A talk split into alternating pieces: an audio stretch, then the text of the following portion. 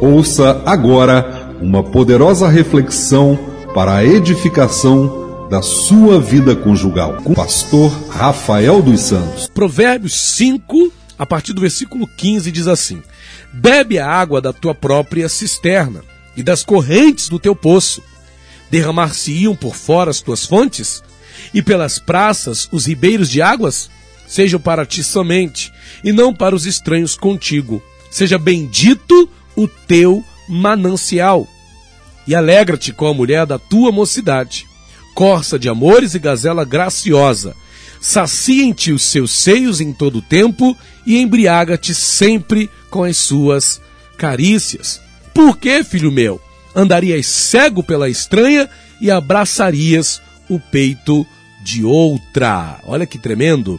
Vamos entender aqui então o que, que a gente aprende aqui, quais são os princípios que a gente aprende aqui nesse trecho. Primeiro, a nossa satisfação conjugal prioritariamente deve ser alcançada no cônjuge, ou seja, no marido e na esposa com quem estamos casados.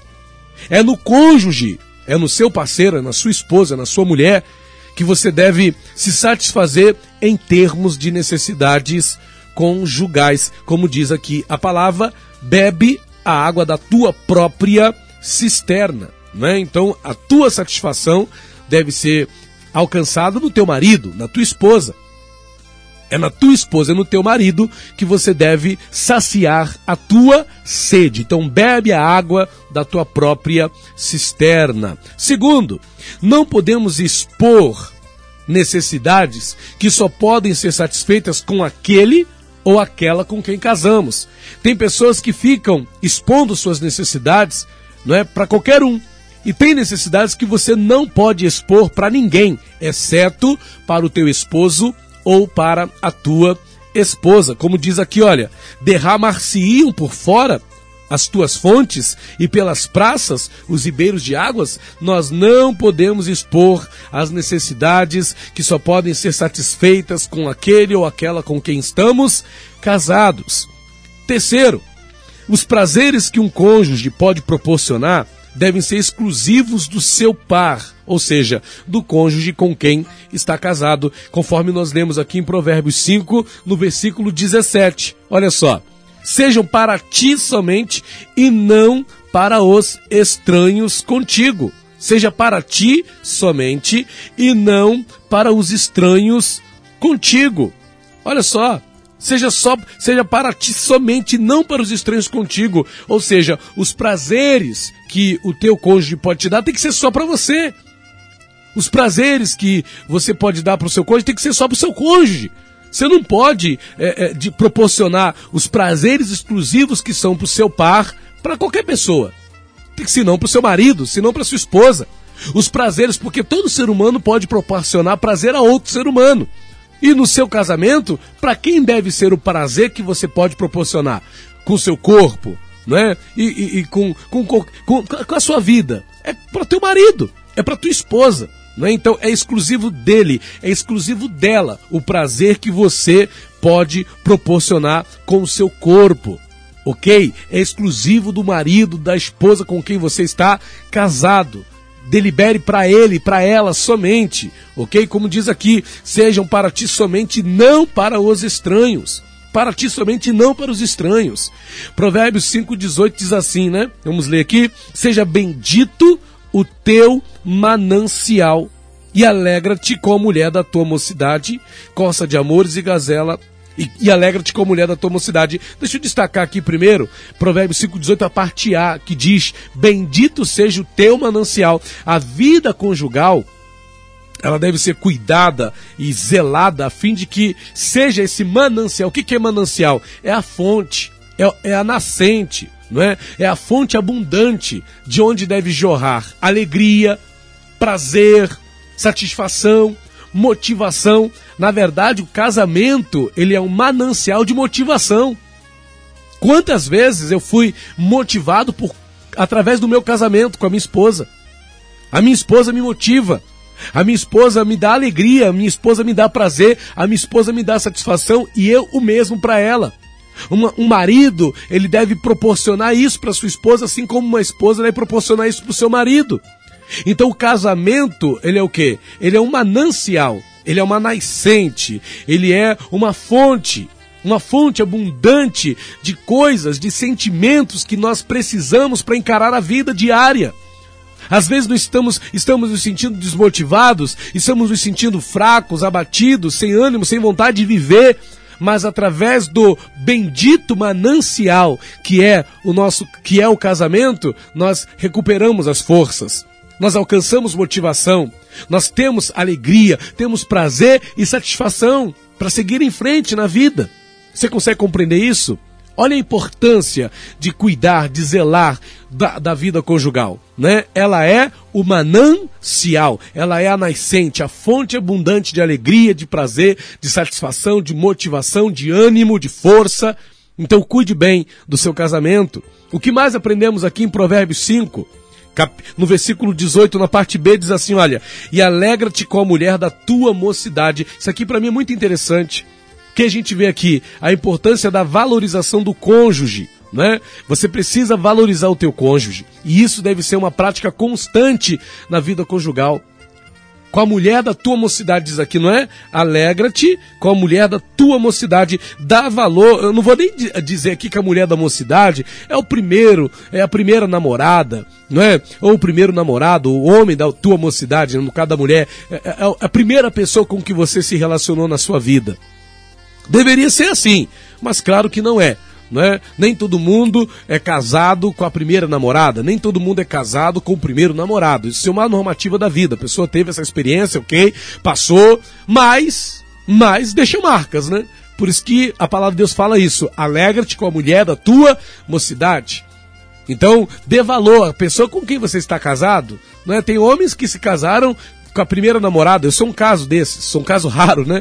Eu, eu casei com a minha primeira namorada, a mulher da minha mocidade é a minha esposa, graças a Deus, e eu sou o homem da mocidade dela, em nome de Jesus. Deus nos deu essa graça, mas não é, não é uma normativa da vida. Isso não quer dizer que a pessoa que viveu essa experiência vai ser mais feliz do que a outra, não quer dizer nada disso, mas a palavra fala da normativa do quê? Do valor. Valorize a pessoa com quem você se casou, valorize a pessoa que está do seu lado, que já está há anos aí com você. Dê valor a seu companheiro, a sua companheira, né? Provérbios cinco, dezenove, na parte A, diz assim, olha, é, corça de amores e gazela graciosa, corça de amores e gazela graciosa. Eu vejo isso aqui como o tom romântico, né, que nunca deve deixar de fazer parte da vida conjugal. O marido tem que olhar para sua esposa e ver ela como uma corça de amores e uma gazela graciosa. Olha só que romântico, que bonito, que poético, não é verdade? Corça de amores e gazela graciosa. Mulher, nunca deixe de ser para o seu marido a corça de amores, a gazela graciosa. Isso é o quê? Isso é o tom romântico, isso é o tom poético, que deve sempre fazer parte da vida conjugal. O romantismo, a poesia, nunca devem acabar na vida conjugal, nunca deve acabar num casamento. Tem que se fazer sempre presente na vida conjugal. O tom romântico não pode ser apagado, não pode ser extinguido do teu casamento, da tua vida conjugal. Continuando aqui, Provérbios cinco, dezenove, na parte B, diz assim, olha, eu, é, é, é falar isso aqui, é meio delicado, mas eu vou falar, irmãos, eu vou falar. Ó, sacinte os teus seios em todo o tempo, sacinte os seus seios em todo o o tempo, saciente os seus seios em todo o tempo e embriaga-te sempre com as suas carícias. A gente observa aqui algumas questões, né? Alguns pontos interessantes, porque aqui fala de seios, saciente os seus seios, saciente os seus seios e o quê? E, e, e saciente também nas suas carícias. Olha aí. Embriaga-te sempre com as suas carícias, carícias, é, saciar-se com os seios. Isso aqui fala de quê? De, de uma intimidade, não é? De uma intimidade, não é? Do toque no corpo da esposa, do toque no corpo do marido, as carícias, não é? O beijo nos seios, o, o beijo de língua. O, o, o, meu irmão, tem, isso, minha irmã, isso tem que fazer parte do casamento. Isso não pode acabar nunca. O marido tocar, não é, nos seios da esposa. Ainda bem que é cedo o horário aqui, né? Crianças não estão ouvindo, mas você que está me ouvindo aí que é casado, você que está me ouvindo aí que é casado, ei, toque o seu marido, toque a sua esposa. Talvez a tua esposa até sinta falta. Meu marido nunca mais tocou-me da forma que ele tocava nos tempos que a gente estava ali no início do nosso relacionamento. A minha esposa não me toca mais como ela me tocava, não me acaricia mais, não é? Eu estou falando aqui de fazer carícias também nas partes ali que são é, é, sensitivas para a questão da sexualidade. Às vezes o casal bloqueou isso, isso foi bloqueado e não é para ser bloqueado. Não é? Se tá esse bloqueio aí no seu casamento, é, desbloqueia, irmão. Toca teu esposo, toca tua esposa, mulher. Ô, ô mulher, toca o teu marido, homem, toca tua esposa. Não é? Então isso deve acontecer no, no casamento. Então tanto da parte do esposo quanto da parte da esposa deve-se dar espaço para momentos de intimidade, de carícia, de toque, onde os cônjuges possam ficar à vontade para desfrutar um do outro. Isso tem que ser posto em prática no seu casamento. Não desperdice isso não. E por último, E por último, Provérbios cinco, versículo vinte. Eu creio que o Provérbios cinco, vinte é uma conclusão. É uma conclusão. Olha aqui o que diz o vinte, olha. Por que, filho meu, ou filha minha, andarias cego pela estranha, ou pelo estranho, e abraçarias o peito de outra, ou o peito de outro? Por que você andaria cego? E eu gosto aqui da palavra cego, porque é uma cegueira. Por que você vai ficar à procura de outro, de outra, se você pode alcançar a satisfação que você precisa no teu marido, na tua esposa? Se você pode ter aí o teu manancial bendito, o teu casamento abençoado, porque você vai andar cego à procura do abraço, das carícias de outra que não seja tua mulher, ou de outro que não seja o teu marido? E aqui é interessante, como eu disse, a palavra cego, porque é uma cegueira. Ei, se você andar cego, meu irmão, tira essa cegueira. Seguir pelo caminho do adultério é cegueira. É cegueira. Pede a Deus para tirar essa cegueira de você. Você não tem que desejar outro nem outra. Mulher, não deseje outro. Homem, não deseje outra. Deseja o teu marido. Deseja a tua esposa. Abrace a tua esposa. Abrace o teu marido. Se quer à procura de alguém, vá à procura da tua esposa. Vá à procura do teu marido.